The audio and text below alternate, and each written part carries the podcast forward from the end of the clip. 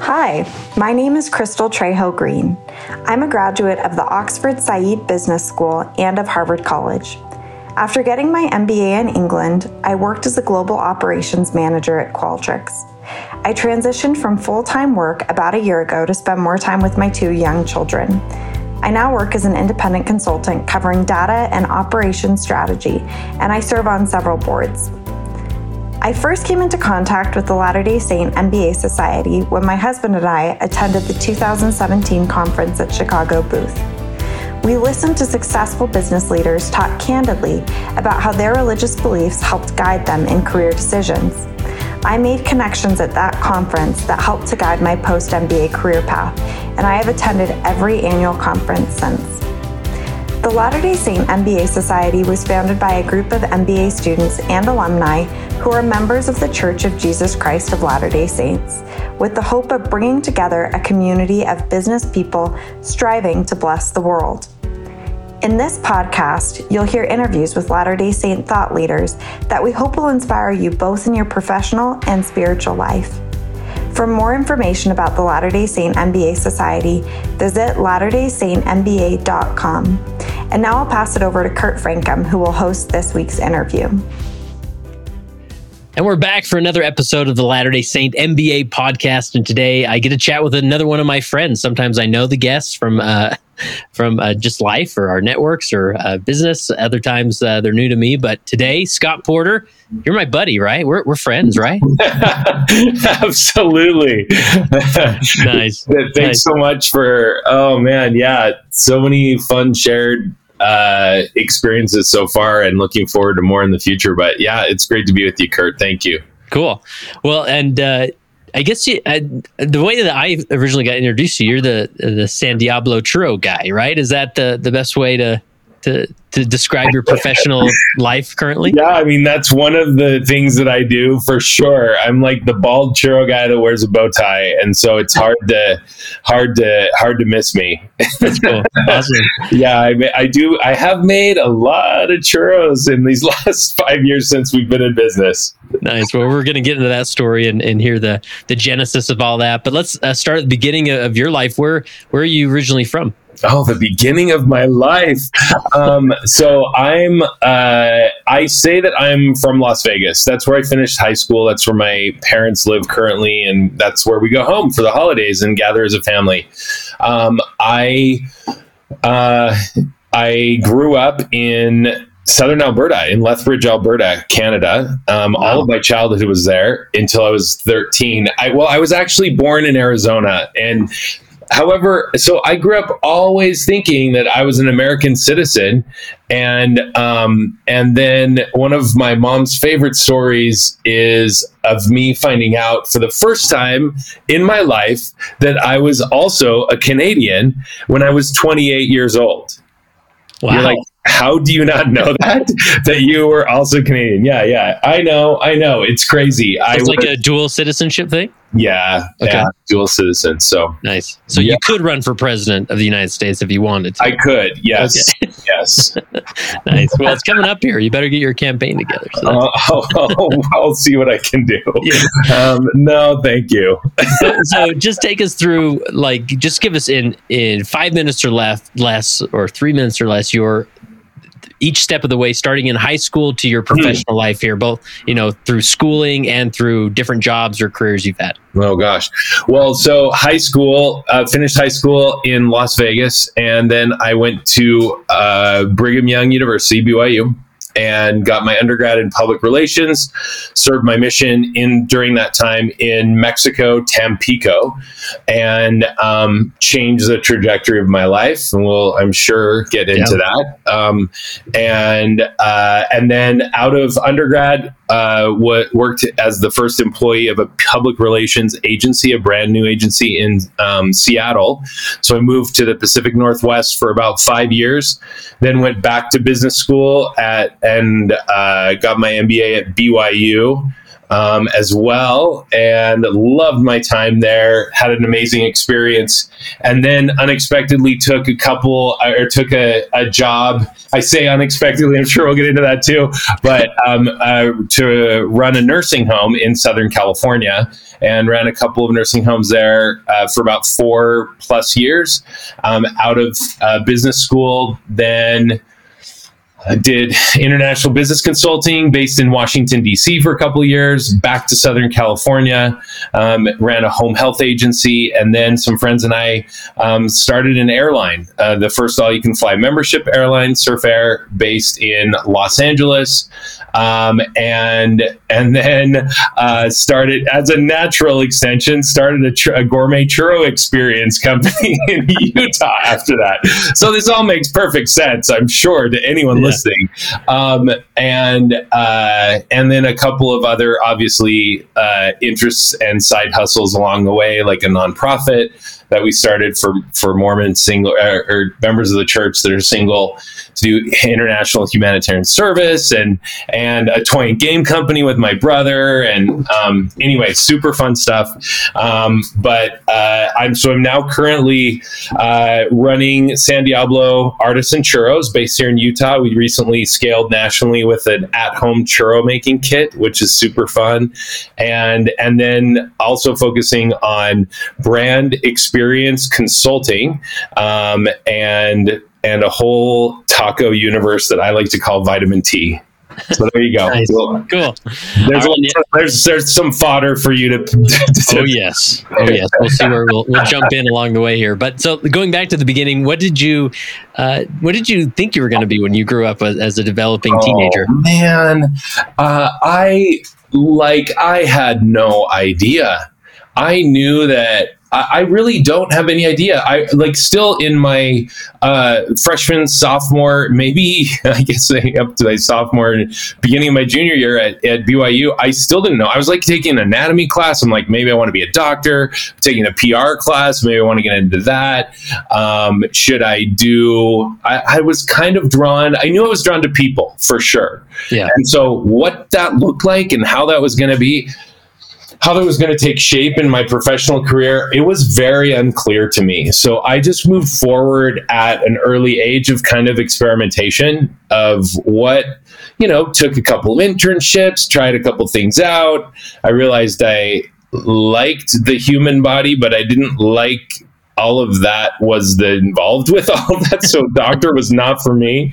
Um, I have so much respect, but not from not my path.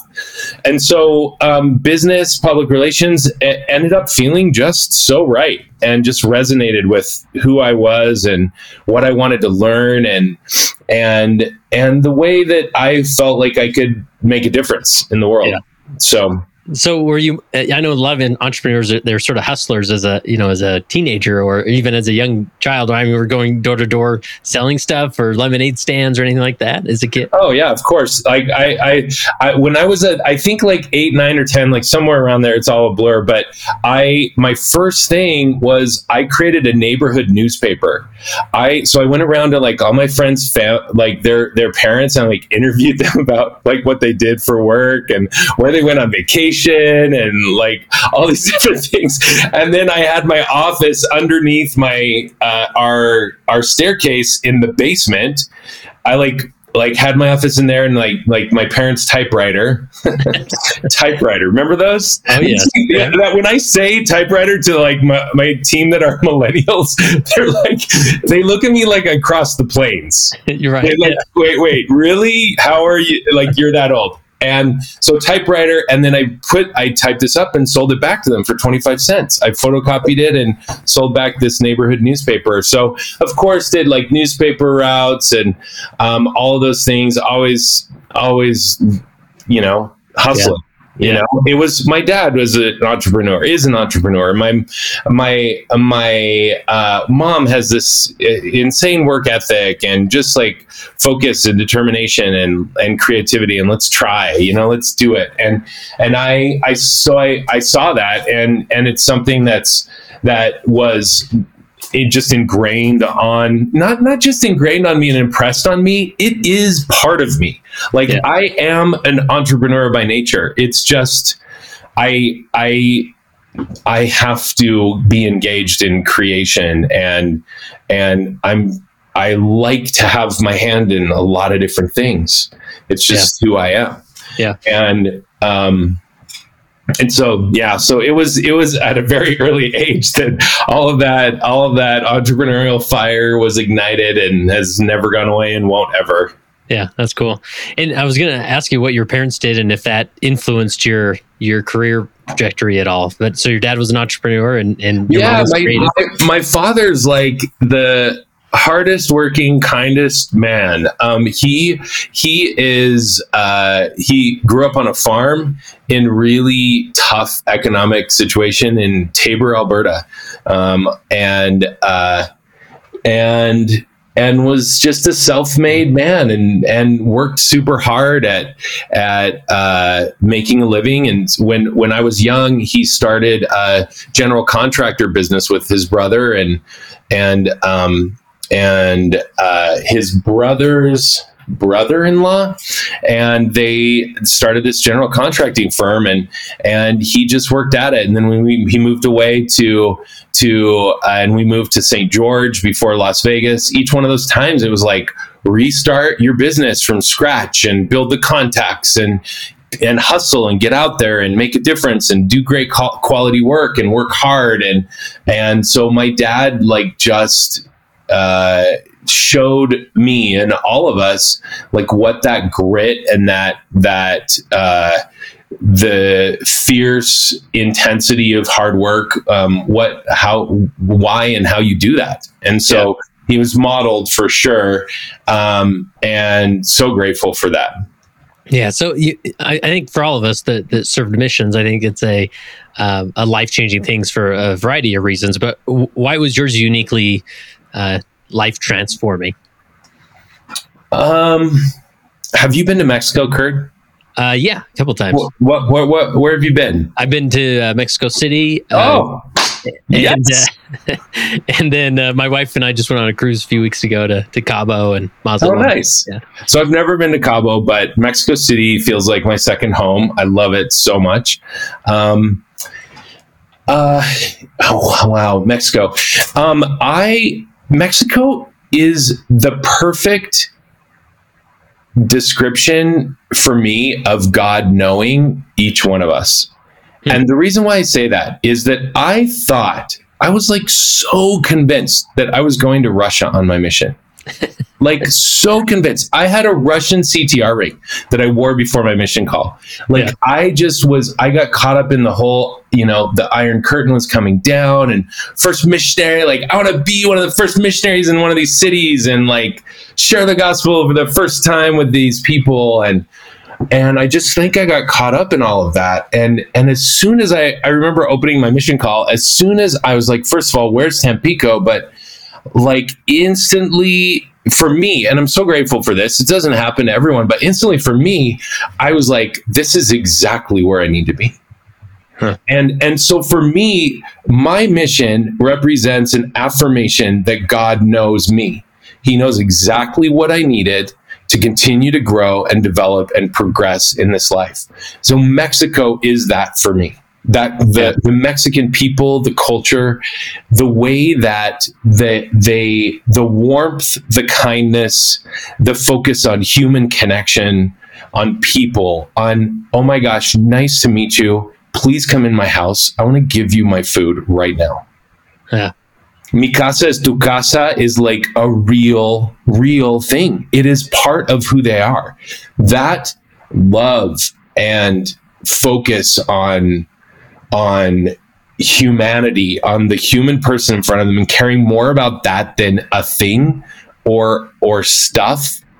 Um, and that they will like sacrifice and give anything so freely, unconditionally, is it transformative was transformative for me and like changed my outlook on life changed who i am now like i mean I'm pretty sure that we ate we've eaten tacos together. Yeah, um, and we made them together, right? Yeah. And so, um, like, it's almost impossible for anyone to like. They can't imagine me without Mexico or tacos or churros or anything. Like, it's impossible. You can't dis- disassociate those things.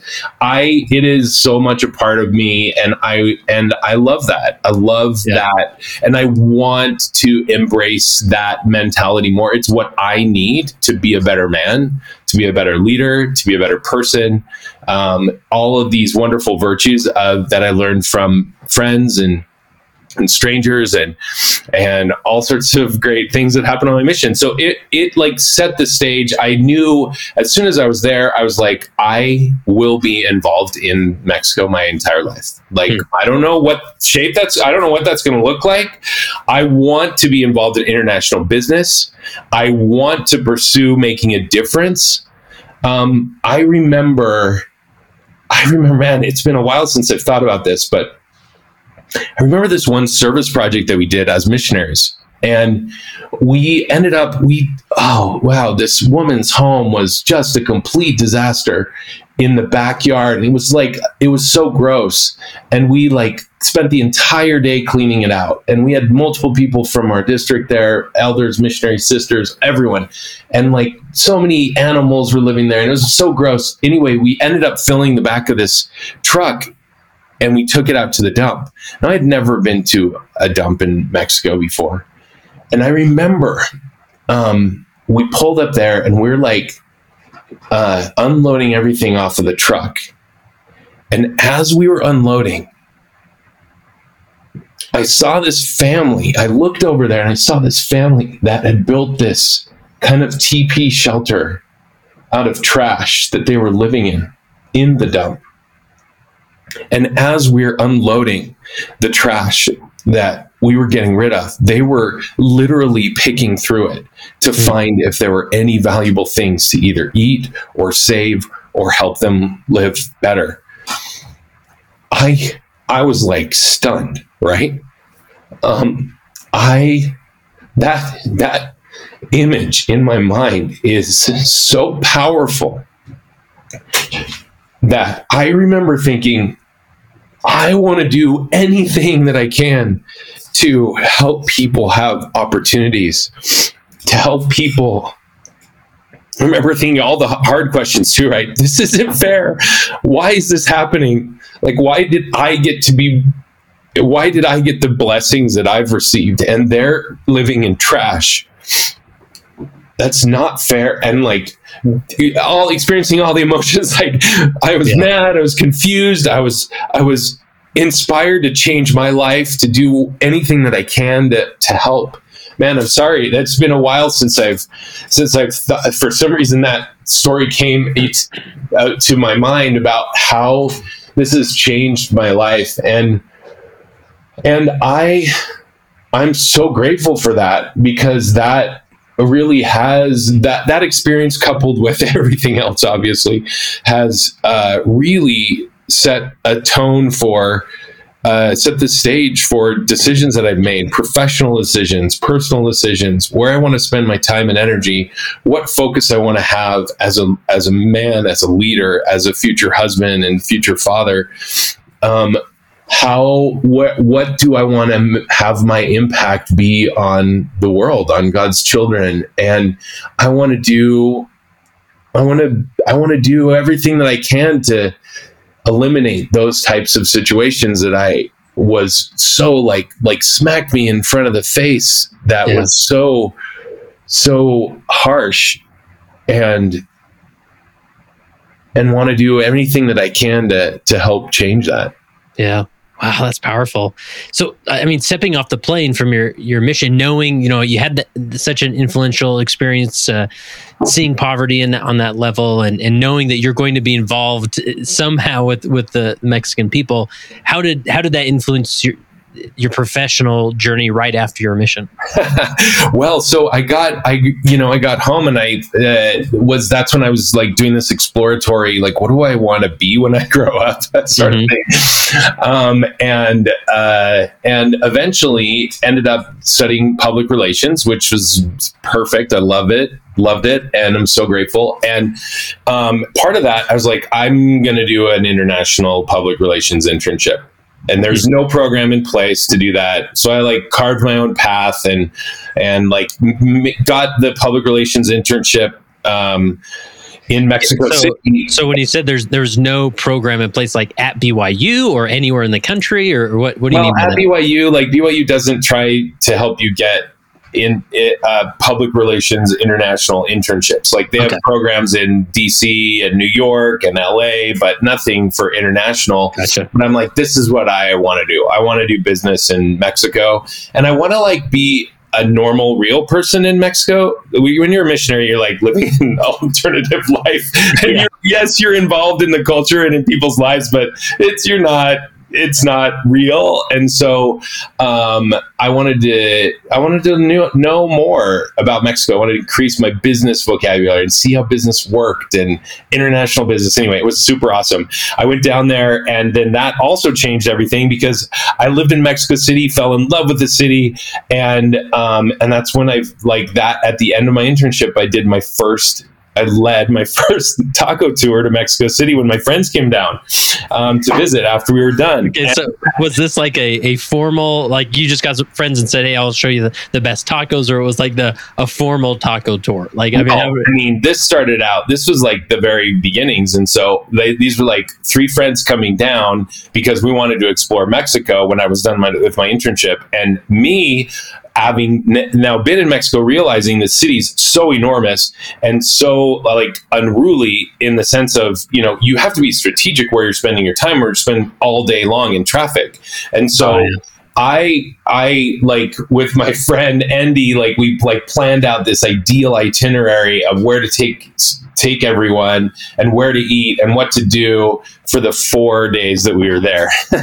so literally that uh, like very si- almost same itinerary, very similar with lots of really amazing modifications, but is is still in place. Like that's what I do when I excuse me when I take people to Mexico City. So um, it's. Uh, yeah it was it was that so that's what i did when i when like to get back involved i'm like gosh something was always drawing me there and that's how god communicates with me like i've learned over the years is like this feeling of being compelled to do something um, mm-hmm. like many i have friends that they hear they hear the, a voice. They or they like things are really clear in other ways. And that's not how i've learned that god communicates with me typically. It's by these really strong feelings that may not totally make sense. Because i i would have loved to have I, I, wasn't making a lot of money that summer doing that internship. Um, and i needed to but it just felt like it was something that i was compelled to do. And mm-hmm. and i've learned that over the years um, following that spiritual nudge and guidance and and um, understanding has has uh, has always put me down the path of, uh, of, of, in my case, a very unconventional path, but but also the path that um, I feel is preparing me for what's next, and that that God is is is in that detail of my life. Hmm. That's great. So was this during your when you did this internship? Had, had you already gra- graduated with your undergrad? No, no, no, no. Okay. Yeah, so this is in between my junior and senior year. Oh, gotcha. Okay. And then then I went up to Seattle. It was a great opportunity, but then uh, there was a time when I, I forgot about this. I like was only about three years into working with this at this agency, maybe two years, and I'm like, I I think I want to take a sabbatical. I can't even believe that I said this, and I'm like like, I need to, I want to go on this pilot program that they're doing in Mexico for four months. Can you just like hold my job for four months? I can't believe that I asked my boss if I could do this. Um, and he agreed, and I went and lived in Monterrey, Mexico, and worked in the, uh, uh, did a pilot program for the church. They were doing uh, teaching English at the institute level or it, through the institutes and like computer classes and stuff like that. So um, it was it was amazing. Yeah. And so, and this is maybe a broader theme of your life and your professional journey is that you're not afraid to say, you know, that looks interesting. I'm gonna, I'm gonna figure out a way to go do that, right? Or, or take time off, or I'm just gonna wander down this path and see what I can find and and where God, uh, what God has to teach me down this path. Yeah, that's very fair to say.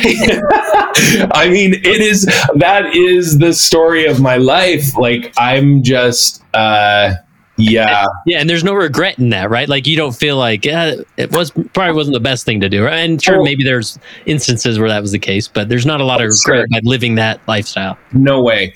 And the other thing uh, with that too is that I'm in I'm in flow. I'm in like the zone. I'm in like when I when when when you give me a blank space and say go and create, like there's like that's my sweet spot. Like I love that yeah. so much. It's and that's like a theme for my professional endeavors in everything. It's like, oh, you tell me that nursing homes have terrible reputation and and we can turn that around. Awesome let's let's do it right now. And like oh you you you you, you we want to create like the first all you can fly membership airline. No one's ever done that before. Awesome. We i remember first day with the three of us there we sat in front of a whiteboard. We're like okay we're starting we're starting surf air. It wasn't surf air at the time but we're starting surf air. What do we do? Yeah. And so it's like okay starting a churro business. Oh okay. Hey um uh, you you you you guys are taking um, vendor applicants at Cornbelly's in uh, for six weeks. Great. Um, what do you guys sell? Uh, artisan filled churros. Awesome. Um, how long have you guys been in business? Well, actually, we'd be launching there. But you know what? Listen, I'll bring you and everyone involved in this decision making process churros, and you guys can decide if you want us there or not. Like, Great, we're going to do that in three days. I had no like can you be there? Absolutely. yeah. I've only made churros twice in my life. Like, didn't have a brand name. Had no like, you know. Uh, anyway, it was it was yeah. crazy. But that like it is. I I feel like I thrive in those situations where it's like you tell me that something's never been done before. We'll figure. I'll we'll we'll get there. Yeah. Um, or that if it's like let's create this. Okay, awesome. I have no idea how to do that. Let's figure it out.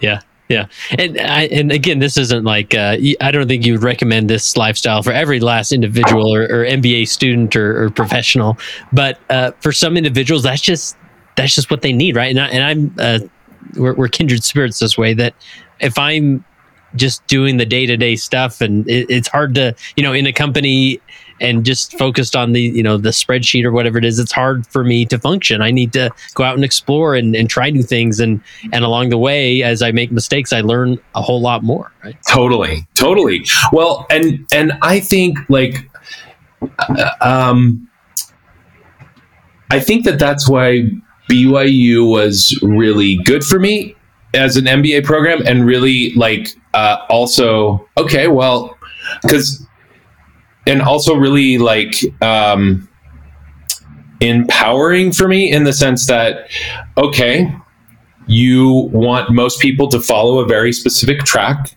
and like work their way up the corporate ladder and get in at this particular like fortune 500 or fortune 50 company and like work their way up and influence and awesome that is terrific for many many people. That is not for me.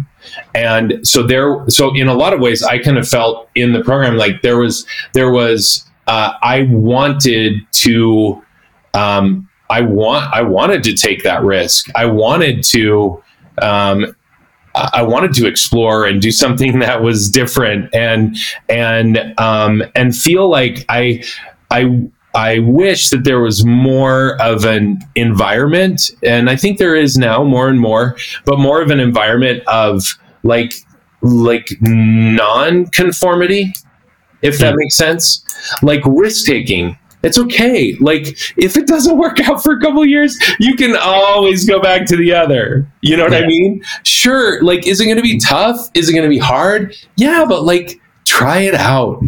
Why yeah. not?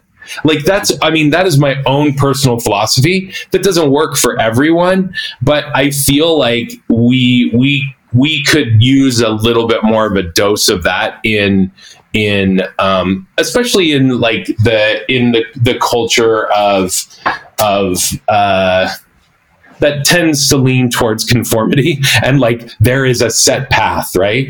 Like Mhm. you should do this or this is the way to make you happy professionally or whatever. And then you know fast forward 20 years and lots of my friends are like i gotta get out of this like corporate environment and i want to like pursue my passions and dreams.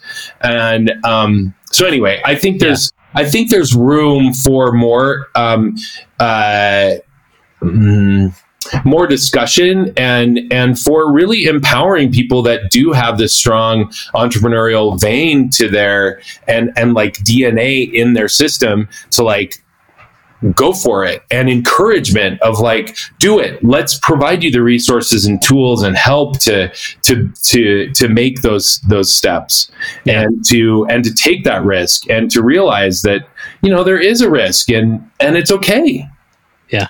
It's So okay. let's let's talk about your journey to uh, business school at BYU. Was when you graduated with the undergrad, was MBA school always the plan, or when did you No. decide that that MBA school was? Uh, I, I- obviously, you don't plan about you know six weeks out in the future. It sounds like you're Scott, but so so when did you make the decision? Ironically, I'm a big planner, but um, but I I there's like flexibility in this plan. Like, yeah, yeah. um, so I was uh, I was laid off from this first PR job out of undergrad when. Um, uh, right at the when the tech bomb was happening, like 1999 and 2000, and all the the tech companies were overvaluated, and and um, uh, and so they were um, so i was without a job. And Mhm. um, and at a tough stage in my career when i was too young to do or i was too young for a higher level position and too old for entry level. And so um, that's basically what they were hiring at that stage. And i feel i felt like i needed to expand my understanding of business and take myself really like out of the market for a couple of years and just build my knowledge, um, grow my network, um, have additional experiences and understanding. And so I decided to go back to business school, and um, and it was like it was incredible. It was incredible. I did not necessarily want to go to back back to BYU. I love BYU so much. My experience there was incredible, but I wanted a different experience. And then that's when you know I was looking at other schools that and uh, got into other schools, but. Uh, when I um, consulted with God, I was like, mm. and then he, he made, he he made me feel that BYU was the right place. I was like, mm, really? I mean, I love BYU, but I want a different experience. Are you sure? yeah, yeah. and um, it was the greatest thing ever ever. I was so glad. And m- m- multiple reasons. I mean friends for life in the program amazing connections experience and and richness of the of of my education and the things i was involved like business plan competition and student government and like all these other things that that made the experience so so rich for me. Um, and the thing that i couldn't have known is that or, or didn't fully think through but three of my siblings were at in provo the entire two years that i was there. Uh, that i was there. Mhm. and these are siblings that were kids when i left on my mission. And so now they're adults and i'm so eternally grateful for that time that i was there and that i became friends with my siblings those three siblings that I love. So, I mean, I love all my siblings too. Wendy, Marcy, I love you too. Um, but it was, but that the strength of the, the relationship that we built when we were there was powerful. And Yeah. even if it meant that we were just studying together in the same room, um, I'm so grateful for that time that we spent together. Yeah, that's right. Awesome. And so there's, you know, that component of just, you know, being very prayerful and and sort of leaning in, even though it wasn't your wasn't your uh, number one option of, of business school, right? Well, and and I think that that's like there's there's an important learning there of like, well, what maybe my number one option is like I I think that when God truly like wants a particular thing to happen in your life, like he'll make it known. Yeah. yeah. And and and then it's up to you to to like follow through with that. And um and like I said, eternally grateful for that and for those friendships that that I built there with my with my siblings. Yeah. So so uh any just like uh, advice or perspectives that you could offer to maybe individuals considering going to MBA school, like uh, whether they're you know study habits or ways to uh, you know network or anything like that?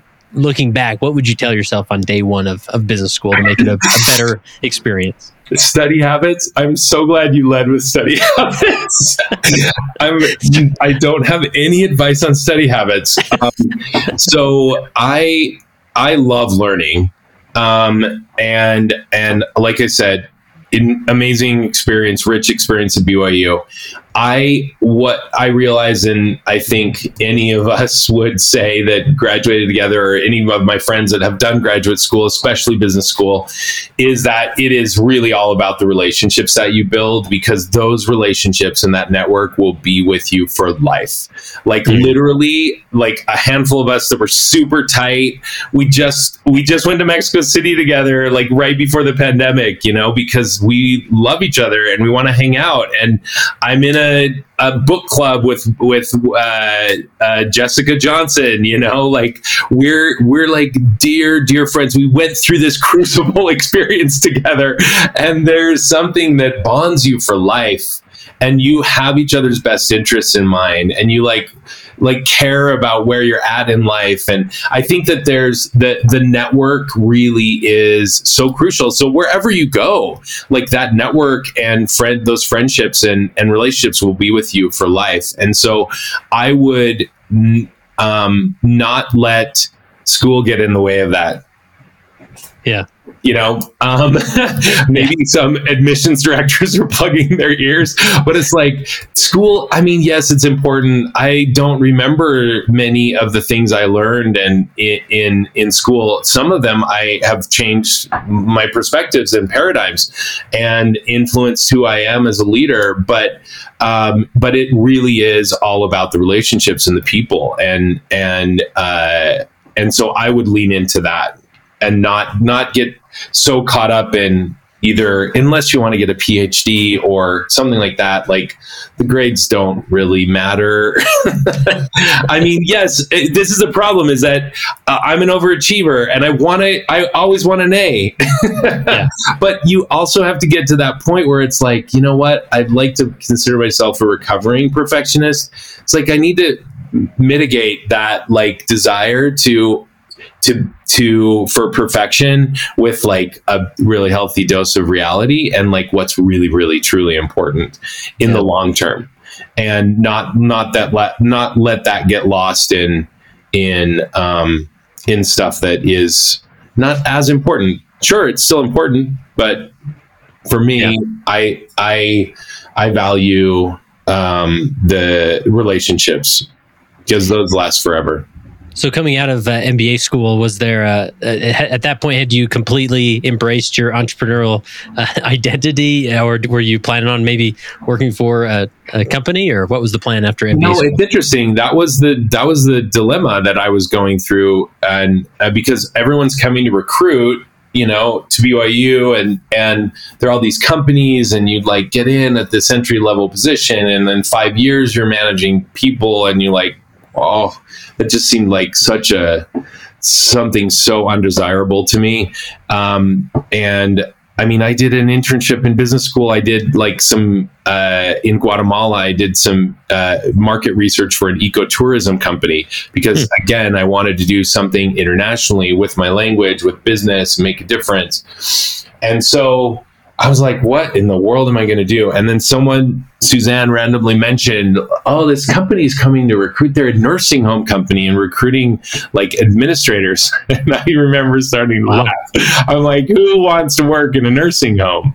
Um, and I went because they had free pizza, and um, I went and I was so intrigued by their business model that really addressed so many of my entrepreneurial desires. Um, I wanted to, uh, like, essentially, they they they uh, they um, helped uh, revive distressed properties, um, nursing home properties. So, whatever reason they were in trouble, whether that was financial, um, reputation, regulatory regulatory di- di- like difficulties they were going through, and revive them and turn them around. And so that was really intriguing to me.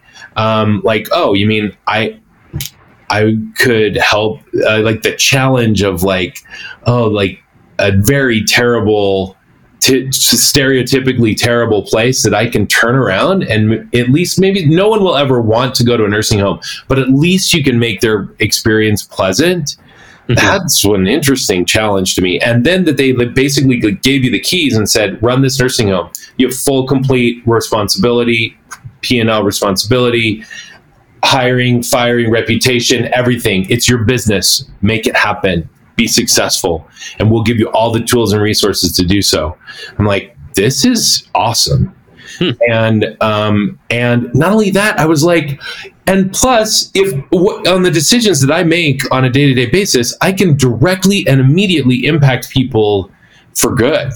I mean that was like and and my team like i can empower my team and help them you know realize their potential and be great human beings and and do and and really hone in on my own leadership style and skills and abilities. And and I that was intriguing. So that's what that that's what I did out of business school. And um and did that for and also like uh, changed the the trajectory of my life. Like that's where I developed my uh, uh, my obsession over brand experience and customer experience, and I saw the immediate impact that if you have this extraordinary internal culture that then builds and and develops this incredible breakthrough brand experience where you're in creating evangelists for your business um, that's where I like saw it in action, and I'm like, I want to do this the rest of my life. Um, and so I studied like what all these other you know notable businesses had done to create these experiences like Disney, Zappos, Chick fil A, In N Out, Trader Joe's, like Ritz Carlton, all the way across the board, what they did to create these experiences that we all talk about and we love and we freely share because, um, and we're big fans of. How do you create that at a nursing home? You know? Yeah. And then how do we then take that system and framework? And I applied that when I ran a home health agency. And then when we ran, uh, when we started Surf Air and now at the churro business. And I, and now, you know, ultimately I want to take this to the world and share the power of human connection and brand experience to not only help you create like a like a thriving business um, but to live a, leave a lasting legacy of good in the world. And so, anyway, so that my time in the nursing home was very formative in that whole process, and that's where I developed this whole system and saw it in action on on on the regular. Yeah. So, did you think that you were? I mean, you had found your your your career with, with that uh, with the rest home company and and everything. Wow, that's interesting. No, I don't know. I don't know. I was like, I was you found a passion within I, that in that yeah, context. I, I found that passion for for like leading a team, getting everyone on the same page, bringing your mission and values to life, yeah. and um, and creating something that was reputable and extraordinary. Yeah. That was the passion, and then through of course i mean there so i ran one nursing home was a one that was bankrupt and we brought it out of bankruptcy and had all these wonderful things happen um, through this whole system and then my business partner elizabeth and i were asked to take over a much larger facility that was going to be shut down by the state for regulatory noncompliance and mm-hmm. so um, that was um, that was a grueling experience and um, and one that made me ultimately i mean we did it we turned it around um, but uh, through a lot of um, hard work pain tears um, yeah lots of lots of hours of work and a herculean effort on everyone's part that i just felt like that that was no longer for me. Um, and i i was too it was requiring too much and was really kind of detrimental for my uh, own well-being um, I mean, when you're working like 16 hours a day and eating really poorly and no time for yourself and uh, like a number of other things, like it's just, it's not a great environment for you to feel fulfilled. Um, yeah. You could be making tons of money, but who cares if you don't have a life?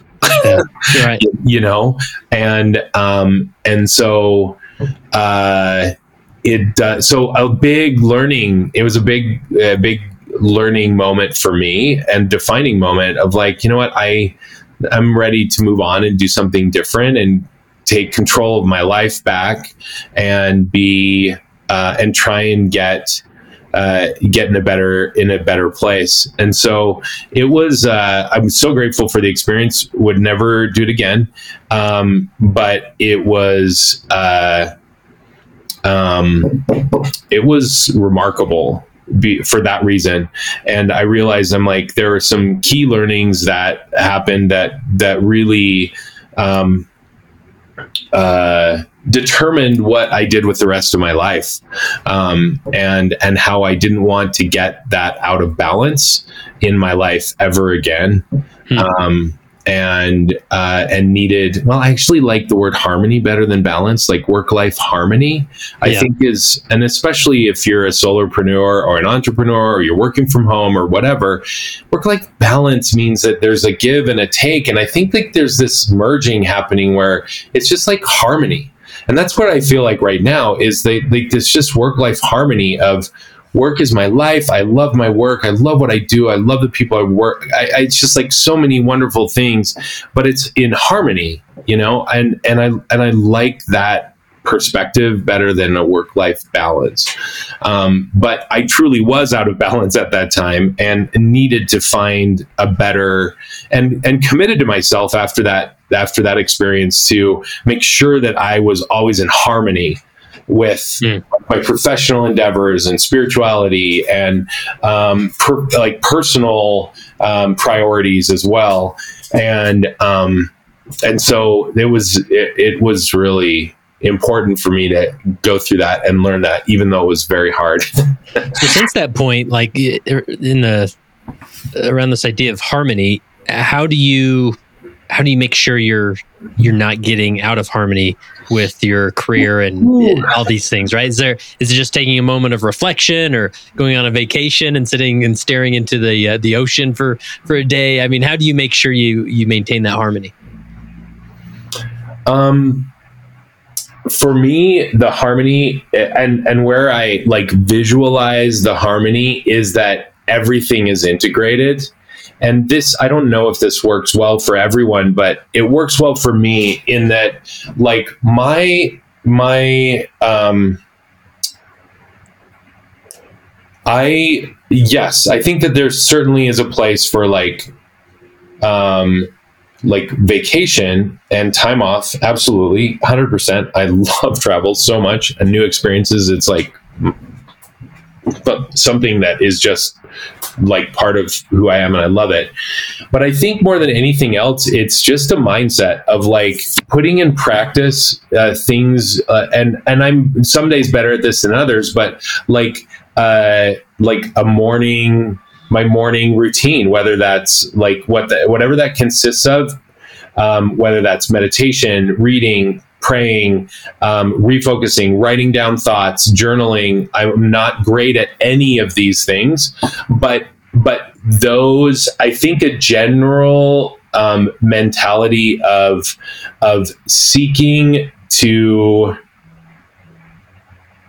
to remember like the big picture and and and a bigger perspective. And so mm-hmm. wherever that happens and whenever whatever moment that happens and sometimes you have to like craft those moments and you're like okay i'm going to go to the temple tonight and i'm i i just need to refocus.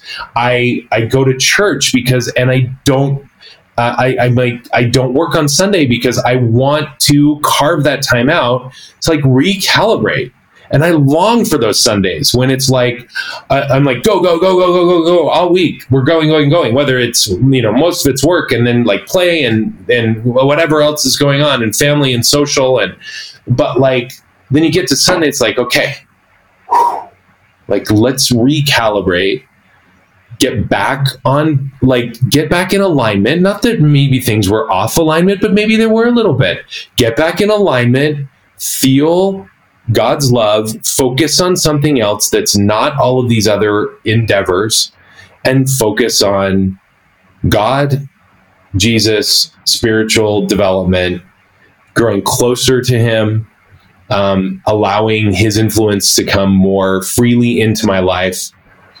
recommitting like okay okay i'm gonna do better this week at like praying or i'm gonna be more concerted in my effort to be kind you know whatever those little things are i think like for me it's been it's, it's been embracing like and seeking for and making sure that they happen moments. And whether that moment is 30 seconds whether that moment is a two hour block at church whether that moment is in my car um, turning everything off and just like thinking whether that moment is where you know i have a difficult conversation with one of my team members and i come back after that and i'm like okay how do i feel? It's a mindfulness. It's like thinking through how do i feel? How did that person feel?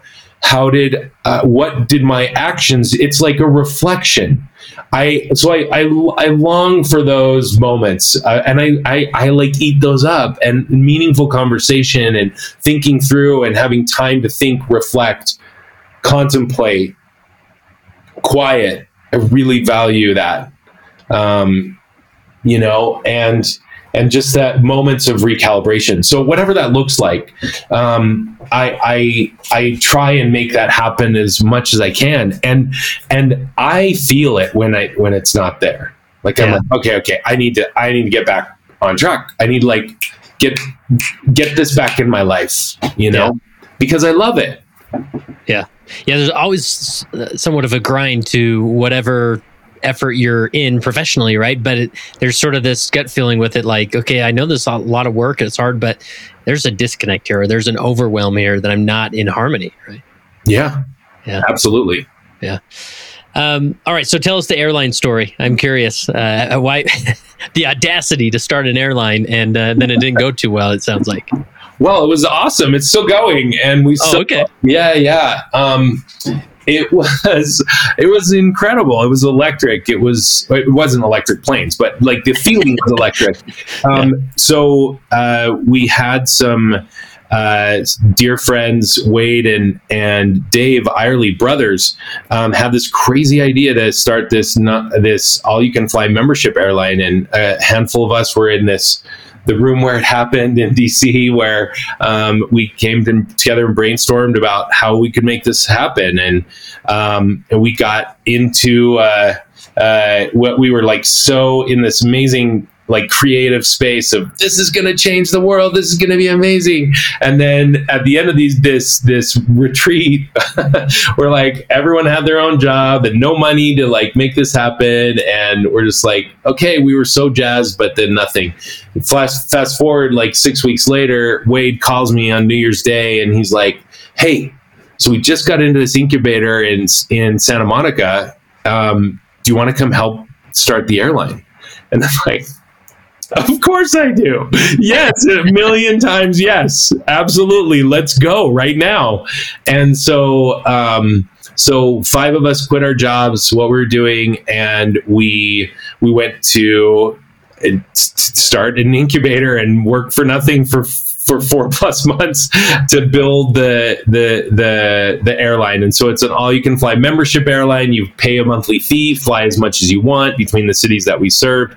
No one had ever done it before. Like a couple of airline, JetBlue and Southwest, I believe, had done some all you can fly passes for a certain amount of time, and it like broke their system. And so anyway, nothing had ever really been done like this in and out of private airports and all this stuff. It was so fun. So I so each of us kind of took our role that made the most sense for where our our uh, skills li- er, skills were and our, our, passions. And i was over marketing and member experience and it took us about a year and a half. So fast forward we got funded after four months and then uh, our first series uh, was then. And then we got another series b around I, I believe it was about seven million. The first was four and then we're like off to the races and trying to get faa clearance to start. And and we had to you know, build an airline and lots of anticipation, but we couldn't sell anything until we were certified. And so um, that was my job to just like tease people along for like a year and a half until we were ready to go. And then let's get, let's get memberships. So after about a year and a half, we got clearance, we launched and, um, and it was amazing. Um, and so we were all in, uh, in, uh, we were going for about six,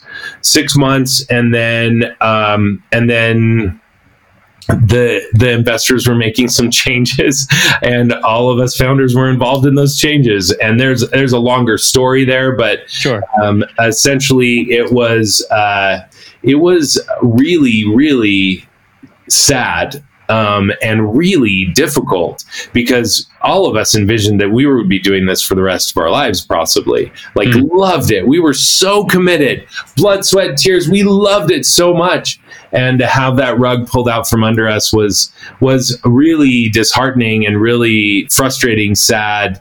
Yeah. Um, uh, and so the investors just uh, let all the founders go. Say thanks, but no I thanks. Mean, there's it's it's like a bit it's of a okay. story. It's but yes, yeah. it, I mean essentially that's what happened, and um and and so yeah yeah. So then it was like I was really upset and sad and um and taking a page from what I learned leaving my nursing home position I I was like I allowed myself. I'm like, okay, you can be sad and kind of wallow in all of this for like a week or two, and then I remember one day I'm like, okay, I'm done.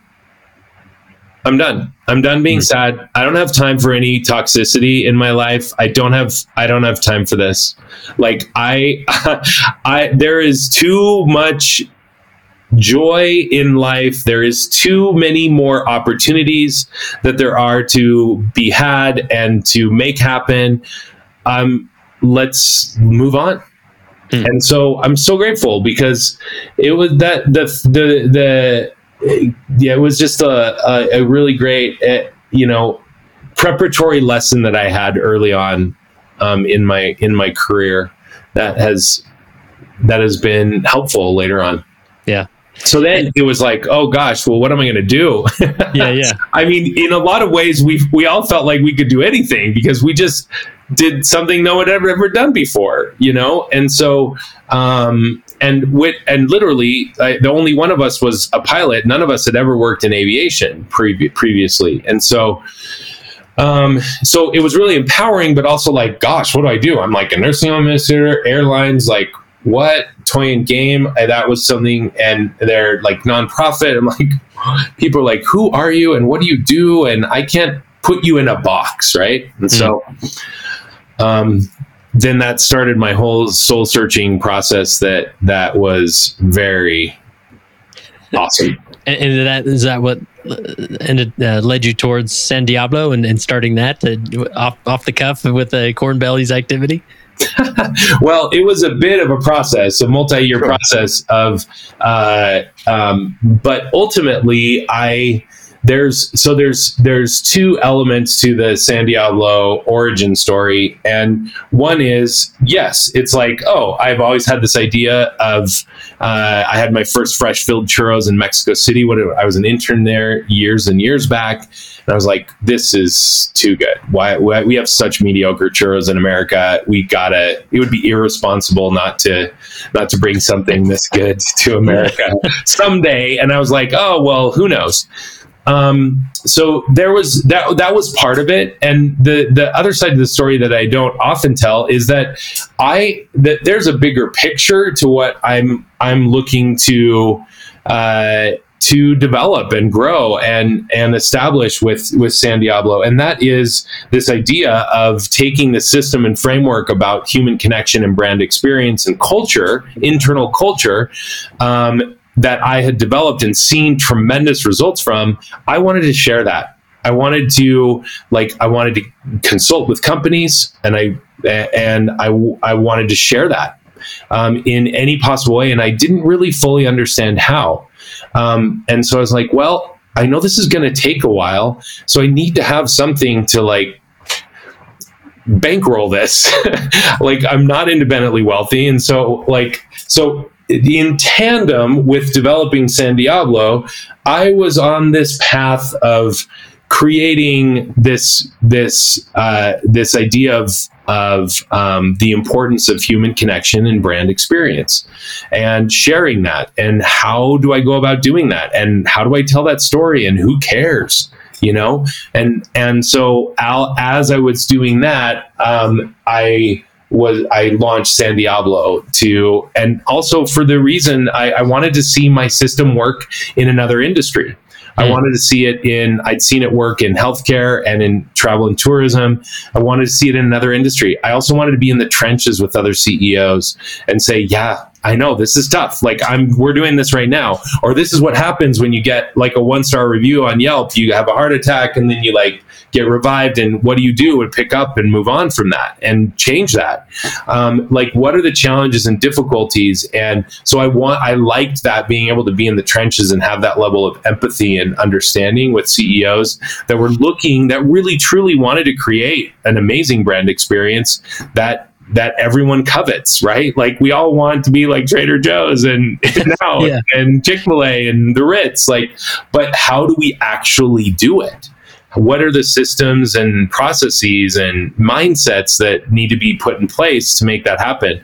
And so that is the path that I'm on now. Like that was like you know six, seven years ago, and now all of this is like coming to fruition. And and San Diablo is is um, is uh, have an amazing team operating um, our fresh operations and we just expanded to do like a diy arm of our business um, that allow, has allowed us to scale nationally. Um, and and this has also allowed me to to refocus and and double down on my efforts to uh, in business consulting and in speaking training inspiring business leaders to to truly embrace uh, uh, human connection and brand experience as a competitive advantage. And so I have a podcast, I'm writing a book, I've been speaking and training for several years and and um, lead taco tours, executive mastermind taco tours to Mexico City, yep. where we have this whole so I've decided in this whole process that the taco was this amazing, like unexpected masterclass in brand connect brand experience and human connection um, there's so many little little perfect micro interactions that happen in a true taco experience that that we could all learn from that could dramatically impact our business.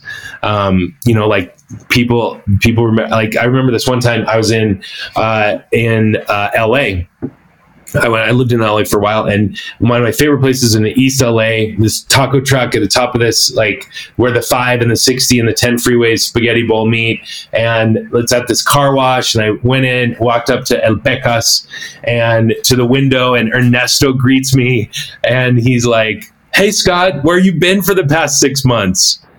Do you want your Do you want your tacos the way you always like them? Extra crispy meat with extra pineapple and I'm like, yes, of course, that's how I want them. But how do you remember that? Yeah. And like, wow. Like, there's so many things in this like 30 second interaction that tell such a rich story of their mindset how they run their business, how they recruit, how they've set up expectations. They remembered my name, remembered like what I ordered. There's like the second largest city in America, and he remembered me. You know, like that's incredible. Imagine what that means if, if like if you're running a software business and you're you, you like all of your sales rep remembers that remember everyone's name and re- and genuinely want to give them what they want even though it may be hard for your internal team or require extra work mm-hmm. right which is what extra crispy meat and extra pineapple means you know so how do we get there and then create these experiences where we feel seen heard valued loved where people you feel like a vip you know, and the impact that that has. And there's all sorts of statistics and research that have been done that do that. And so that is like I'm I'm like like that's that's what I want to do. And yeah. that's what I'm doing. Yeah. And it's so exciting. And I want to uh, help inspire as many business leaders and everyone to uh, myself included, actually, like I'm, I'm not, not the, the poster child for all of this, but I I do have a deep, deep, deep desire to continually be better and treat people um, with more of a human touch, with the namaste mentality, with a mikasa casa mentality. You know? Yeah and, and, there's so much of the gospel you know eh, you know christ-like approaches in that oh. approach through branding right and and that's the beauty of that branding personal experience is that you can share your soul through it which is connected to uh, the the beauties of the gospel well and ultimately this is I, I was it's so interesting kurt i was I was sharing this with someone recently, and and I and he's like, okay, what is this all about? All this taco stuff, like really, really, what is this all about?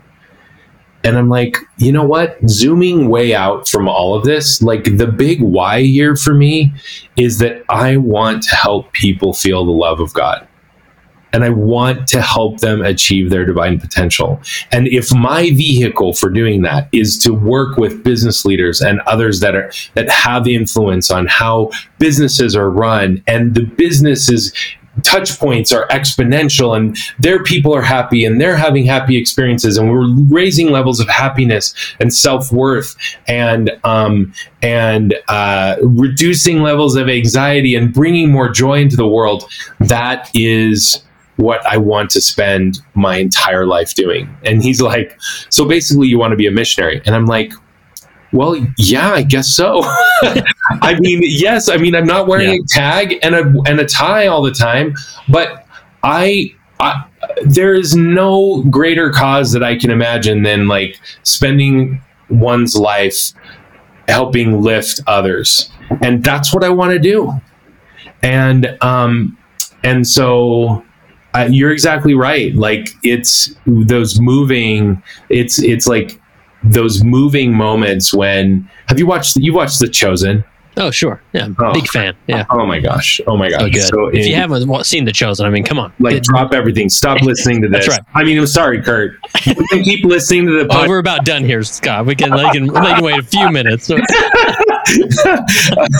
or at least maybe put us on pause. Go okay, right. the whole season and or both seasons.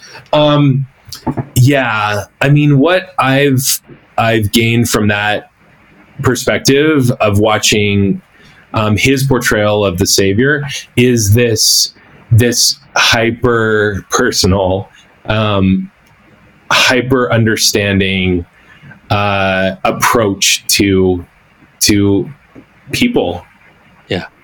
And and he cares so much for the individual and it doesn't matter what anyone else thinks. yeah. um, I mean, he obviously wants everyone to to care for each other as well, but he he is unabashedly loving, kind, um, understanding, forgiving, um, human in that part. He is very human um, he, uh, with his divine DNA as well. Um, yeah, and it's powerful. I mean, that ultimately is I, I one of my favorite talks is uh, Jesus Christ, the Perfect Leader by President Kimball. Yeah. Um, I mean, it's a, it's an, it's um, been around for a while, um, but it's profound. Yeah. And uh, and I think so much that we can learn from from our Savior in in approaches to business and how we uh, not just make our decisions and live our own lives, but how how are we empowering and enabling others to reach their potential and to because he he sees people as God does. And I think that there would be, I mean, C.S. Lewis talks about this too, right? Like, we would profoundly impact how we treated each other if we truly saw each other as God sees us. Yeah. Yeah. Well, Scott, I got one more question for you. But if people do want to reach out, uh, where where would you send them? I mean, and you have a few a, a few different uh, things they can look into. But where, where would you send them? Oh, um, yeah, I'd love to connect um, for sure. Uh, I mean, so many ways. LinkedIn, um, I'm Scott Craig Porter on LinkedIn, um, is a great way. Uh, if I, I am, I want to be better at DM on all of these platforms, but if I don't immediately get back to you, please keep bugging me. Um, and uh, but um, SanDiabloChurros.com is the churro business. Um, uh, vitamin T, uh, all of the the what we've been talking about about human connection, brand experience, and tacos um, is uh, going to be our website's going to be live soon there on ForeverVitaminT.com. Um, right now, a pre- preliminary website there is search for the perfect taco.com. Um, but yeah, Instagram is all of those same handles um, as well. I'd love to connect. Um, and and stay in touch with anyone and help in any way that I can as as any of the listeners are either in their career or um, or contemplating getting into business in some some aspect or going back to business school. Um, happy to help and offer any sort of per, uh, perspective that that I have.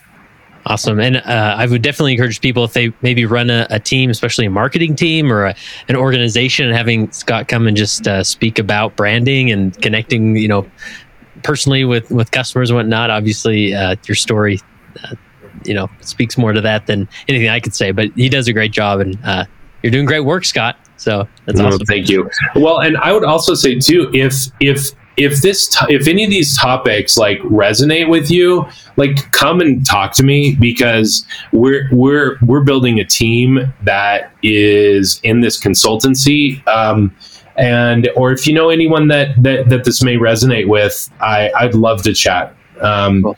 and uh, and and do the greatest good that we can. Great. Last question I have for you, Scott, is uh, if you're in a room full of MBA students, uh, young professionals, individuals striving to um, find success in their professional life and also find spiritual success, what final encouragement would you give them? Hmm. Um, I would say. Uh,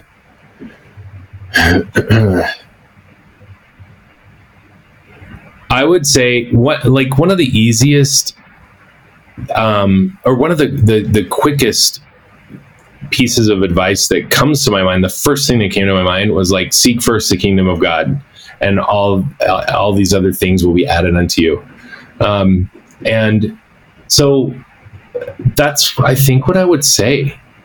Um, not I think that's that makes it sound like I'm doubting, but I, there's like so many things, right? There's like so so many things that I could say. Um, that like boiling it down, that is the most important thing. Just keep God involved in your life because He wants to be.